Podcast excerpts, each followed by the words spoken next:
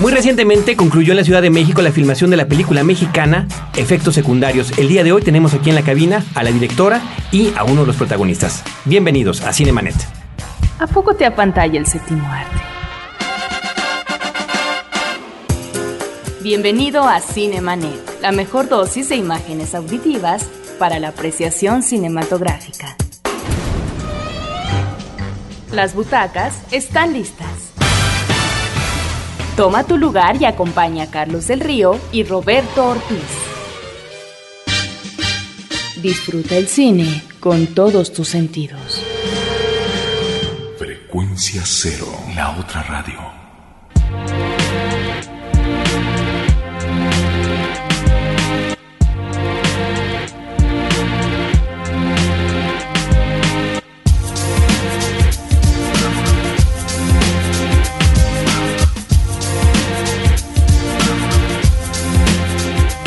Pues eh, bienvenidos a Cinemanet. Esto es el podcast dedicado al cine de frecuencia cero. Yo soy Carlos del Río. Roberto Ortiz, mi compañero, se encuentra aquí también. ¿Cómo estás, Roberto?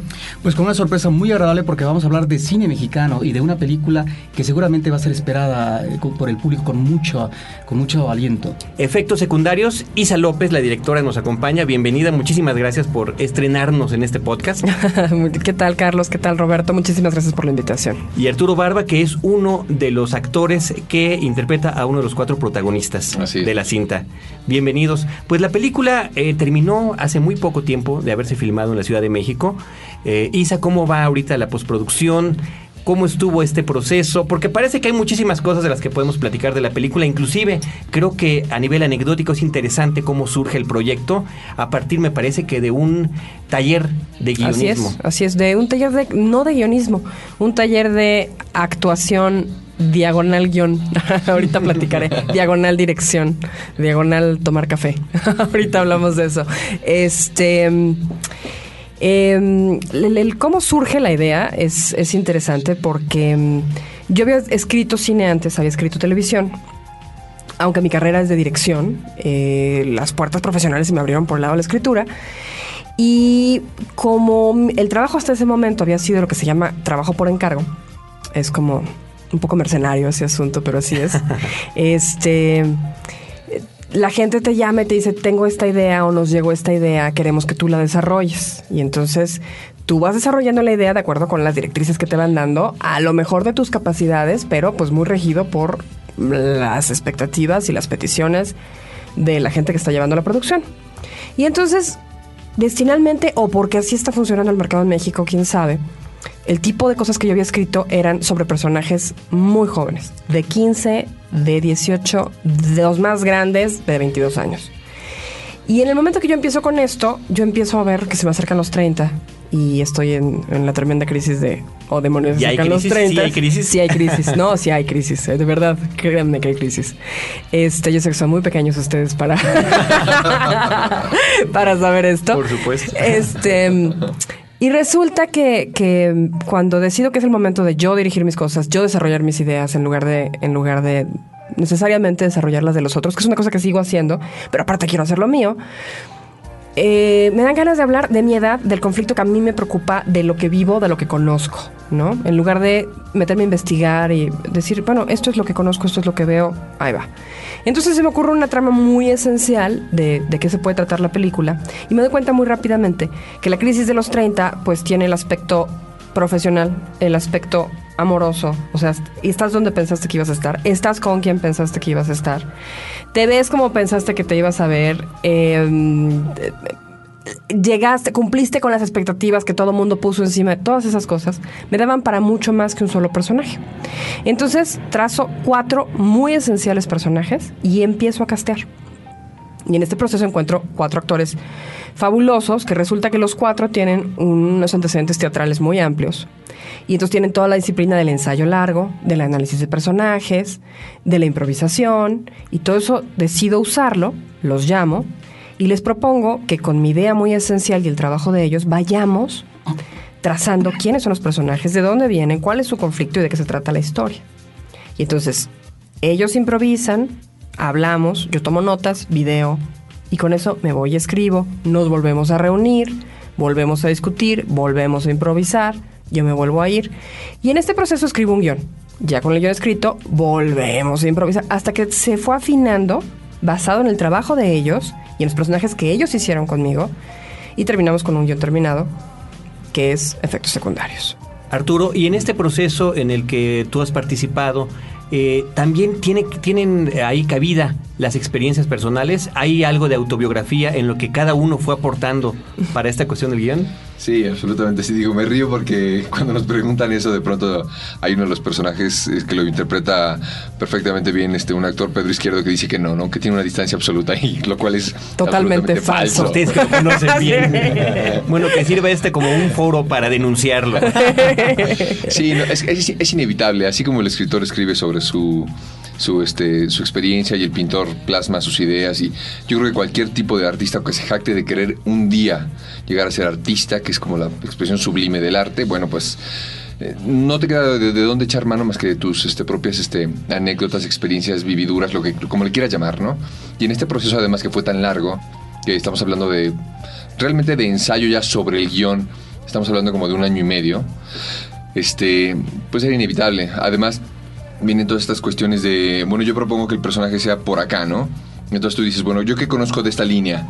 En el caso de Adán, el personaje que interpreto, bueno, es un cuate que cuando arranca la historia es un este el drogadicto, alcohólico, mujeriego rehabilitado. Arranca la historia y tiene un año de estar rehabilitado. Entonces, bueno, yo tengo, eso sí, una distancia absoluta con esto. ¿Qué es lo que se te antoja como actor? Echarte un clavado a ese mundo porque no conoces.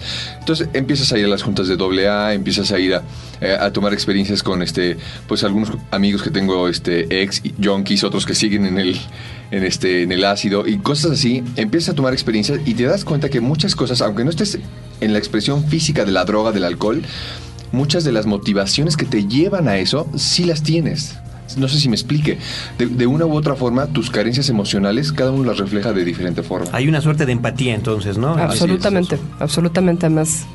Ya, para encuadrar a Arturo. ¿Qué? ya para encuadrar a Arturo. Hay otra debilidad que tiene el personaje que de temporada en temporada y no siempre, Arturo demuestra. Ya lo verán en la pantalla. Yo no tengo ninguna otra debilidad. lo que pueden ver es pura ficción. Ahora, estamos hablando de personajes que se reencuentran de muchos años. Después de 15 años, parece ser que asisten al 15 aniversario de cuando estudiaban en la secundaria. En ese sentido, esta reunión es que una especie de catarsis, de reunión, de cuestionamiento, ¿de qué? Pues es que ahí lo que pasa es, justo cuando estos personajes están pasando por esta crisis de los 20 a los 30, que sí es una crisis y quiero hablar de eso porque mm, eh, de alguna manera tú puedes tener 22, 25, 27 años y seguir en el, es que está estudiando tal cosa o voy a volver a la carrera o algún día yo voy a, y se vale. Pero cuando los 29 se convierten en 30, el, es que yo sigo, no, espérame. Casey, o sea, no. Y esas cosas que eran muy chistosas de el reventado, que era el alma de las fiestas y se ponía hasta las pantuflas, en, que era muy chistoso a los 24, los 30 es francamente patético. Entonces empieza a ver todos estos cambios de tono, ¿no? De esto que estaba yo haciendo mientras tanto, ya no hay mientras tanto a los 30. Más vale que estés demostrando el lugar al que ibas a llegar. Más vale que estés pensando en encontrar la pareja que va a ser la pareja de tu vida, porque si a los 30 no los has encontrado, sobre todo en el caso de las mujeres, y la expectativa social es muy complicada. Entonces están en esta crisis justo cuando viene la reunión de la prepa. Y les provoca el voltear a ver el pasado, el quién era yo al salir de prepa a los 18 ¿Y quién pensé que iba a ser? Porque a los 18, pues todos, nadie dice, ah, yo voy a ser un mediocre. No tengo ningún problema, lo tengo todo planeado. Todo mundo va a ser destacado médico, famoso escritor, em, arquitecto que pondrá una influencia. y la verdad es que las estadísticas demuestran que no todo mundo es un faro. Hay muchos foquitos y muy pocos faros. Entonces sí hay un índice de desilusión. Y al volver a, reunirse con la gente que conocían en los 18, se enfrentan con este asunto de, híjole, yo pensé que estas iban a ser las cosas. Eh, esta persona me hace recordar lo que era estar enamorado a los 18 y lo que yo pensé que iba a ser el amor. Y entonces, en los siguientes días después de la graduación, este enfrentamiento entre los personajes y este revivir las heridas del pasado hace que decidan volver atrás para ver qué fue lo que, lo que provocó este asunto, ¿no? Y entonces, eh, aquel amor que dejamos atrás, aquel personaje que me hizo la vida imposible y que posiblemente me dejara marcas emocionales que me dejaron en el lugar en el que estoy ahora, me puedo vengar de él. Eh, aquellas culpas de lo que hice mal en prepa que parecía que no era importante y resulta que sí es importante vienen a perseguirme. Y entonces todos esos resultados de voltear al pasado vienen a perseguirlos en los siguientes días, en una comedia de, de, de, de enredos y, de, y muy dolorosa, pero muy chistosa, en la que lo poco que tenían armado de sus vidas se les desmorona en las manos. Y se dan cuenta que empiezas a los 18 y a los 20 estás empezando y a los 30 estás empezando y muy probablemente a los 40 y a los 50 sigas empezando siempre. Entonces de eso se trata la película. ¿Cuánto duró este- el proceso de la filmación, Arturo? ¿Cuánto tiempo? Fue todo aquí en la Ciudad de México, Sí, toda la ¿verdad? Ciudad de México. Fueron seis semanas, este, más por imposición que por gusto, porque ese, ese era nuestro este, parámetro. No nos podíamos salir de ahí porque era lo que teníamos. Nos pasamos un día, ¿verdad? Seis Seis semanas, y un día. día, pero no nos pasamos. El plan era seis semanas y un día y cumplimos religiosamente seis semanas y un Sí, día. había como un día de comodín por aquello que se mueve y... Pero bueno, seis semanas. Ahora, la mayoría de las escenas están filmadas de noche. Sí, es, es curioso que tengas esa información, pero es cierto, muy bien, muy bien estamos bien informado. enterados. aquí en Cinemanet siempre estamos bien Están muy bien enterados. Sí, tenemos este un alto porcentaje de escenas filmadas de noche. La Ciudad de México es un caos. Y entonces resulta que desplazarte de lugar a lugar es más fácil de noche. Conseguir permisos de filmación es más fácil de noche. Ah, Tener menos ruido es más fácil de noche. Entonces, efectivamente, un porcentaje alto de la película sucede de noche. Finalmente es gente de 30 que está metida en una angustia existencial, lo cual obliga a que tengan unos horarios nocturnos muy extraños. Pero además de eso, hay escenas que son de día en la película y que simulamos que eran de día siendo de noche porque nos facilitaba las condiciones de producción. Pues fíjate qué cuestión tan interesante, ¿no? Ahora? Isa, eh, me da la impresión que eres una mujer de retos y de retos que finalmente culminan con éxitos. Fuiste la escritora y la editora de una película eh, como Ladies Night, que fue el éxito de aquello de 2003, uno de los mayores éxitos en los últimos años. Esto que nos platicabas de cómo fuiste eslabonando temáticamente y articulando los personajes es una propuesta experimental, por supuesto. Y luego cuando nos enteramos que la película va a ser distribuida por una productora muy importante, no sé si también está en el arranque de la producción, pues esto nos habla de una posibilidad tal vez de éxito para esta película en el contexto de un cine mexicano tan alicaído. Así es. Este Warner no solamente nos distribuye, sino es el productor de la película. Es un, un parteaguas eso, es, Es un una parteaguas. primera ocasión que una eh, pues empresa internacional de la talla de Warner Brothers produzca una película aquí en nuestro país, una Así película es. mexicana. Así es. Eh, Warner decide, eh, Warner Una buena tenido- responsabilidad, Isa. Es una, no, pero bastante grande. Pero estamos cumpliendo con todo, vamos muy bien. Sí, sí, sí. Este, la verdad es que Warner eh, tiene esta inquietud de tener producciones locales en diferentes países que estén teniendo una producción interesante. Cuando un país empieza a tener una producción cinematográfica interesante, Warner eh, entra en ese territorio porque pues, la propuesta puede ser interesante para abrirse muchos terrenos.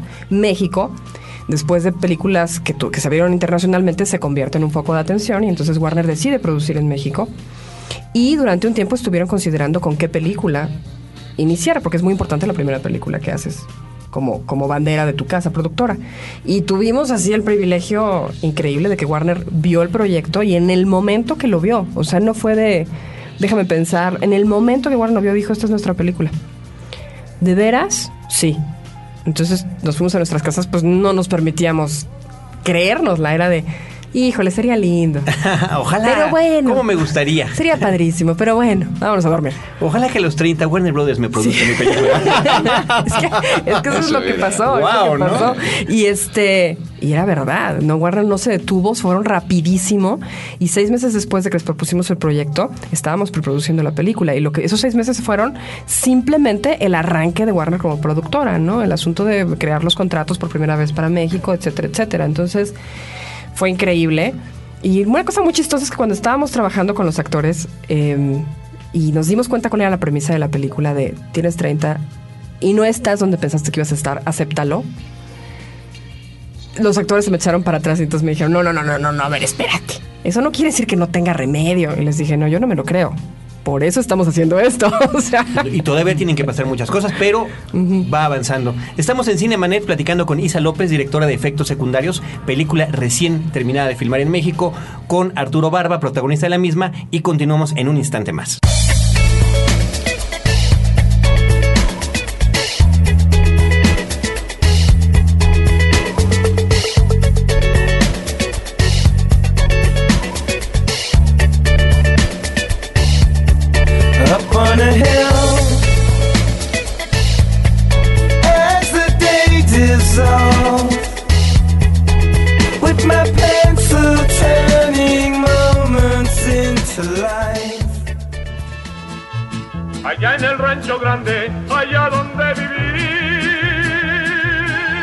Lejos están aquellos tiempos donde una cinta como Allá en el Rancho Grande se convertía en el pivote de una industria naciente para conquistar los mercados extranjeros de habla hispana. Desde entonces se inauguró la comedia ranchera, un género popular que gozó de fuerza taquillera durante varias décadas en nuestro país. En los últimos años, el tipo de comedia que ha prosperado con magníficos dividendos ha sido la urbana, y especialmente aquella que se ubica en la Ciudad de México.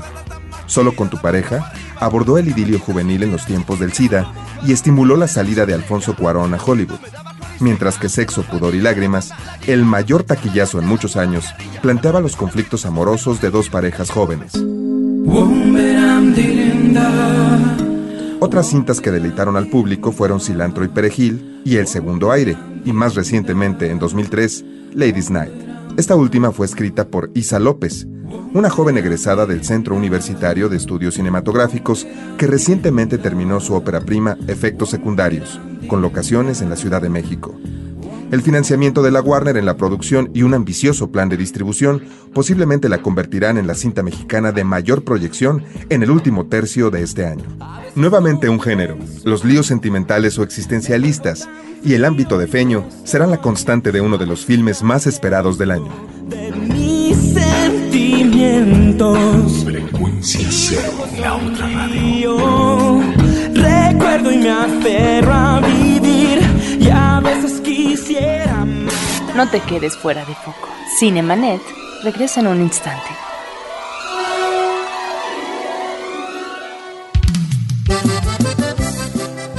Equivocaste, esto es Frecuencia Cero, la otra radio. Pronto tendremos lo mejor de la música que a ti te gusta, música popular mexicana, duranguense, norteño, salsa, lo que tú quieras estará aquí. Solo para ti en Frecuencia Cero, la otra radio. Frecuencia Norte, a partir del 14 de febrero. Pronto estaremos con mucho amor para ti. Vámonos con esto, Frecuencia Norte. ¡Uy! Yo no quería Frecuencia cero, la otra radio. Llama a nuestro correo de voz 2455 5099. Frecuencia cero, la otra radio.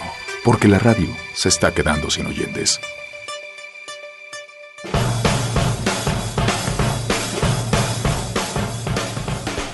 Arturo Isa, hay una cuestión que inclusive recientemente en varias revistas de cine en México, particularmente en Cine Premier, hace un par de meses salió un artículo sobre la cuestión de los títulos de las películas mexicanas, no sé si lo llegaron a ver, que siempre de alguna manera pesa un poquito porque se habla también inclusive de la dificultad de poderle poner nombre a tu película. Según tengo entendido también, hubo un cambio con el título que habían tenido originalmente y eh, posiblemente un juego de palabras con lo que quedó. Sí, no, sí, sí, sí. Eh, es curioso porque, de hecho, no, oficialmente hubo un cambio porque cuando ya el proyecto se levantó tenía un título, ahorita contamos eso y cambió a otro, pero un proceso normal de las películas mexicanas y hollywoodenses y eh, es, y, y de todo el mundo, es que los títulos van cambiando, porque cuando empiezas a, a generalmente hacer un proyecto, como escritor ti- y no encuentras el título perfecto inmediatamente. A veces cae, el cielo se abre y te cae el título perfecto y a veces no. Entonces, como tienes que mover el proyecto, pones un título esperando que en algún momento aparezca el título de tus sueños. Y entonces va cambiando. Este tuvo, creo que en total fueron cuatro títulos o una cosa por el estilo. Con el que se conoció fue Radicales Libres. eh, que era muy interesante porque los radicales libres eh, son los agentes que provocan el envejecimiento.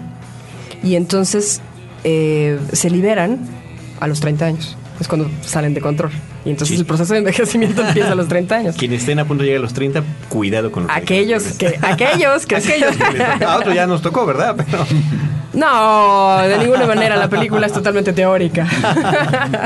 Entonces, este, los radicales libres eh, era muy chistoso y era muy interesante, pero ah, la verdad es que ah, se enfocaban a un solo aspecto de, de la película, que es a los 30 comienza el proceso de envejecimiento. Y nosotros teníamos el, el enfrentarte con tu pasado, el tus expectativas, el amor, muchísimas cosas. Y entonces en la búsqueda de que algo que abarcara más el sentido de la película y no fuera solo el envejecimiento, encontramos efectos secundarios. Y es esta idea de que todas las decisiones que tomas, por pequeñas que sean, afectan todo lo demás en tu vida. Especialmente si volteas para atrás y tratas de mover algo que dejaste atrás. Eso va a crear una ola en cadena que va a terminar por a crear un maremoto en tu vida. Y eso es de lo que se trata, efectos secundarios. Todo tiene efectos secundarios. El amor, la edad, la carrera, las venganzas, los rencores, todo tiene efectos secundarios. Una especie de efecto mariposa. Isa, eh, te quiero preguntar, ¿el cine tiene su mejor referente eh, o su espejo en, eh, en lo que es la historia, en lo que son los antecedentes? Porque los temas son recurrentes. Y yo recordaría en esos momentos, no sé eh, si ustedes recuerdan una película como Reencuentro, de Lawrence Kasdan. Sí, por supuesto. Que ahí creo que estaríamos ante la crisis, si no me equivoco, de los 40, a propósito de esta reunión por la muerte de un amigo con una entrada maravillosa, con una rola de los Rolling Stones, y que se reencuentran y comienzan a revisar su pasado. Sí, sí, sí, es una de nuestras influencias clarísimas y orgullosamente lo digo, porque además el maestro Kazan, pues, híjole, qué cosa, ¿no? Es de los enormes guionistas, enormes directores de actores, es finísimo director de actores. Glenn Close trabajaba ahí. Tiene un reparto además este, de Big Chill. En su momento no eran nadie muchos de ellos y despegaron de una manera. Tienes Glenn Close, tienes Kevin Klein, tienes William Hurt, tienes quién más, hay varios así que dices no puede ser, no puede ser que estén todos juntos en una película estas personas. y si es la idea de gente que se conoció en la universidad, uno de ellos se suicida y se encuentran en el funeral. Entonces, en alguno de nuestros tratamientos eh, no había reunión. En el inicial no había reunión de la prepa. Era, ¿No? era tu intención. La intención del personaje de Adán era Pedir pedir perdón, perdón. claro. Y entonces eso los, los mandaba, porque es uno de los pasos de doble A, lo mandaba, los mandaba hacia atrás. Y luego me di cuenta que necesitábamos como ese punto de encuentro de, de- del pasado, ¿no? Ese, esa verdadera reunión de parteaguas de aquí yo pensé que iba a estar acá y ahora estoy aquí. Y entonces, de hecho, mm, en- totalmente olvidada de Big Chill, aparentemente, porque eso siempre está en el inconsciente, puse un funeral de una maestra en alguno de los tratamientos y fue cuando dije, no, espérame, eso se parece a eh, The Big Chill y cuando lo revisé dije, no, digo, una cosa es el enorme amor que le tenemos a casa, pero otra cosa es el fusil. Entonces, nos alejamos La de ahí, ¿no? diferencia entre el fusil y el homenaje, ¿no? Sí, sí, sí, que es bien O la fina. influencia, Es sí, fina. claro. Y entonces nos fuimos a la reunión de exalumnos, ¿no? Pero, pero finalmente lo que pasa con Kazan en esa película es no muy distinto a lo nuestro. Es, es como esa tragicomedia y esas- ese res- despertar emociones que quedaron ahí y esas cuentas pendientes que tenemos con esa gente que fue tan importante en nuestras vidas y eso lo tenemos en efectos secundarios. Ahora, ya que hablas de reparto actoral, creo que eh, buscas y encuentras actores con una trayectoria jóvenes, pero muy interesante, que han trabajado en teatro con Margules, que han trabajado también con Tavira, que han trabajado en el cine con Busi Cortés o con Luis Estrada, actores jóvenes, pero que finalmente tienen una consistencia en tanto experiencia como actores. Sí, no, el, objetivo aquí era es dos cosas esencialmente. Eh, eh, encontrarlos y adivinar el personaje dentro de ellos. La capacidad de que fuera eh, Pedro Ignacio, Arturo Adán, Marina Marina y, y Alejandra Mimi y verlo, adivinarlo ahí adentro, por un lado. Y por otro lado, pues tener el privilegio de trabajar con actores que tienen esos antecedentes, esa preparación, que te pueden desmenuzar un personaje y saber desde cuál es su color favorito hasta dónde tiene picadas las muelas, que eso fue delicioso y eso se lo debo a la preparación de los antecedentes y las tablas que tienen, por un lado. Y por otro lado, me dan una frescura total porque son rostros nuevos como protagónicos en el cine que, que van muy bien con la propuesta de la película, porque el tema no es un tema que se haya tratado en las películas mexicanas, los actores no los hemos visto en protagónicos en cine en México, Warner no había producido, entonces tenemos una película que tiene un montón de aspectos nuevos, visualmente tiene cosas muy interesantes que también son muy propositivas y que es está queriendo ser, nuestro intento es que sea una bocanada de aire fresco, una ventana abierta, algo distinto a lo que hemos visto. Que además contará con una extraordinaria distribución. Eh, nuestros datos son unas 400 copias. Cuando arranque la película, agosto-septiembre de este año, claro, ya veremos cuándo, ¿no? Siempre tiene que ser para una película mexicana en el, en el momento más oportuno. Sí, tenemos que encontrar un nicho. Que no sea cuando está X-Men 3 o que está Superman, ¿no? El regreso de Superman. O ese tipo de cuestiones. Así es. Porque también hay una cuestión que pues normalmente platicamos, ¿no? Con el asunto de las cintas mexicanas en particular. Es importantísimo lo que acontezca en el fin de semana de su estreno, ya que eso definirá lo que eventualmente pasará en las semanas siguientes, ¿no? Así que estaremos muy al pendiente de todo eso. Y eh, como cinéfilos siempre nos encanta, como Roberto lo hizo hace unos instantes, empezar a identificar en las historias eh, referencias que pueden o no ser, como en este caso sí su- sucedió que sí, con esa película de Big Shield de Lauren Kasdan, pero Arturo, estando en ese trabajo en el que participaron eh, de manera tan intensa, en la creación de los personajes y de la propia historia, ¿tú piensas en alguna historia de cine en particular que haya sentido que, pues de alguna manera, emulabas, referenciabas, que te haya inspirado? Digo, por ejemplo, Fuga en el siglo XXIII, que no tiene nada que ver, pero a los 30 años les empezaba a brillar la mano, ¿no? Sí. Era cuando iban al carrusel y finalmente los mataban. Es cierto. Para que hubiera una sociedad únicamente Sí, de sí. gente joven. Sí, sí, me acordaba ahora de Fútbol Siglo XXIII viendo Ion Flux hace poco. Ah, claro. igualita. Sí, es lo es- tiene mucho, bueno, Mucho que ver. después platicaremos de eso. Tiene muchas, pero tiene muchas este, referencias de varias películas setenteras, ¿no? Sí, puede ser. Lo que pasa es que, bueno, en particular, yo, mi trabajo como actor, este, se va un poco por otro camino, ¿no? Al que busca como referente un guionista. Entonces, yo sí busqué trabajo, pero trabajo de actores en el cine, de pronto haciendo este yonkis, este alcohólicos y bla bla bla, y luego lo, lo equiparé y lo busqué en, en la realidad. Más bien por ahí. Entonces, digo, te puedo hablar de títulos, ¿no? Como Requiem por un sueño, este, como Trainspotting. sensacional. cosas que sirven como este, nada más como referente, porque si bien lo que estamos haciendo es una película con otro género, tratamos de que sea una comedia ácida y lo logramos, ¿no? Sí, creo Tratamos que lo logramos, sí. Sí. Este, es, finalmente lo que te, te aporta a ti una historia en, en general no es quizá lo que tú busques como actor, estás buscando algo muy definido, ¿no? Algo muy chiquito, estás buscando el elemento que te diga, que le diga al espectador, híjole, lo que le está pasando es verdad. Eso estás buscando nada más. Estás buscando un pequeño momento en la cinta, estás, estás buscando una reacción, no para fusilarla, sino para entender, sobre todo cuando tienes una distancia, en mi caso, en el caso del personaje, con la heroína, ¿no? O en mi caso, este, con este, el alcohol en esos niveles, o, o el, el- el- el- látigo emocional que provoca caer después de una... Ese tipo de cosas son las que buscaba más que, bus- que decirte yo un título este, donde te dijera, bueno, yo estudié la película de principio a fin y encontré que Adán, pues no.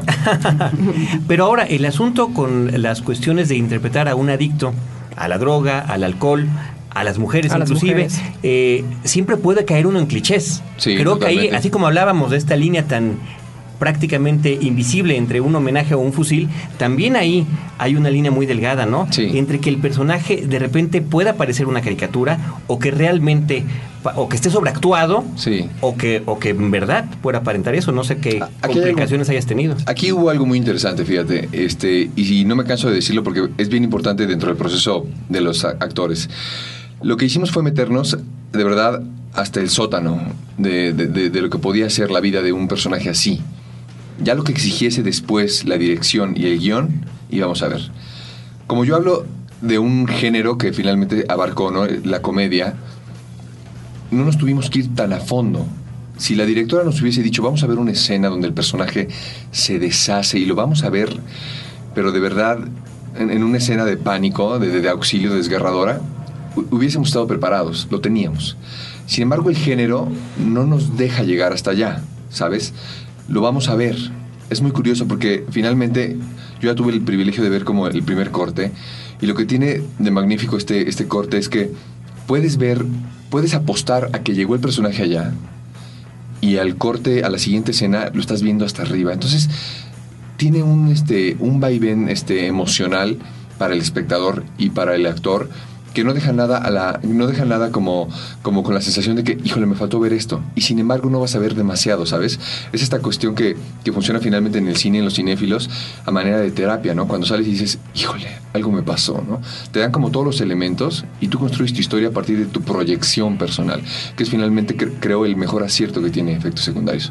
Que la gente se va a poder proyectar sin necesidad de que le digan esto es A B y C Y qué gratificante que tú mismo hayas podido descubrir ese espectro de emociones en este primer corte que ya tuvieron la oportunidad de ver. Mm, Voy a, voy a contar una anécdota que se me está viniendo a la memoria ahora con lo que estás diciendo, ¿no? En la película hay, y eso va a verse en pantalla, una secuencia donde el personaje de Arturo recayó en vicios. Y entonces la mejor amiga de Arturo, de la mejor amiga de toda la vida, que es el personaje que interpreta Marina de Tavira, llega a encontrarlo y a reclamarle cómo pudo hacer esto. Y lo que está pasando actoralmente ahí el verdadero reclamo que, que tiene Marina ahí y la resistencia que tiene Arturo, eso está nutrido de improvisaciones que hicimos donde dos años antes Adán estaba verdaderamente en el hoyo y la, amiga la tuvo que ir a buscar a la esquina de la calle porque hablaron y le dijeron que estaba tirado. Entonces esas improvisaciones permiten que hay un antecedente emocional, que cuando llegamos al set tengan esa sensación de demonios, estamos aquí otra vez. No es que lo contáramos, no es que nos sentáramos en la mesa y dijéramos, alguna vez pasó esto, lo hicimos. Eso y todos los demás. Trabajamos desde que tenían 12, 13, 14 años. Jugamos con todas esas cosas. Entonces, cuando hay todos esos antecedentes y llegas al set con ellos, se respira una vida y una verdad en lo que está pasando muy, muy padre. Y eso fue otra vez lo que me permitió tener este tipo de actores. Ahora, Isa, estás eh, en el terreno de la comedia. Ya encontramos un antecedente con Ladies Night, pero eso un género muy complejo, es muy difícil abordarlo, trabajarlo convenientemente y que resulte efectivo en el público mexicano, más allá de cierto tipo de comedia banal a que nos tiene acostumbrado, no solamente el cine, sino también la televisión. Es. Eh, esta es una comedia muy diferente de esa, ¿no? O sea, no. En algunos momentos habrá carcajadas, pero no es una película este, del corte de comedia eh, televisiva, de muchas comedias muy ligeras que hemos visto. Es, una, es un humor bien doloroso y es un humor muy terrible. Los personajes se la pasan fatal en estos cuatro días. Y llega momentos en los que lo que les está pasando a ellos que les parece tan grave es visto desde afuera muy ridículo. No es que sea ridículo, pero el clavarse y el ahogarse en un vaso de agua de esta manera de ellos puede llegar a serlo. Pero la película tiene un viraje de tono, va y viene entre lo muy doloroso y lo verdaderamente que llegamos por momentos a la pieza y la comedia. Para terminar con un asunto, son personajes que se vuelven muy entrañables y entonces tiene un, un final que es con de muchísimo corazón. La posibilidad de la luz al final nos permite que estos personajes se abran una ventana dentro de todo esto y podamos respirar. Y hay una reflexión muy importante que es no pasa nada. Siempre estás empezando de nuevo. ¿No? Todo tiene efectos secundarios. También las cosas positivas. Vamos para arriba finalmente. Pues estaremos muy pendientes de lo que suceda con esta película. Nos encantará que una vez más, ahora que se estrene finalmente más adelante en el año, regresen con nosotros, platiquemos de ella, sobre todo ya que la hayamos visto nosotros. Nos sí. dará muchísimo gusto poder hacerlo así. Arturo Barba, muchísimas gracias por No, habernos acompañado. Isa López, directora de Efectos Secundarios, eh, uno de los cuatro protagonistas. Arturo Barba, Roberto Ortiz, gracias. Nos escuchamos la próxima semana en Cinemanet.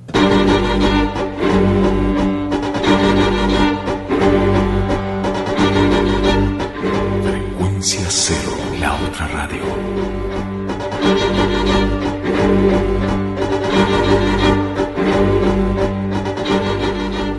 Los créditos ya están corriendo.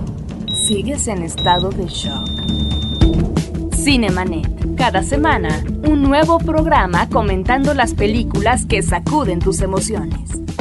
Cinemanet. Solo en frecuencia cero. Frecuencia cero, la otra radio.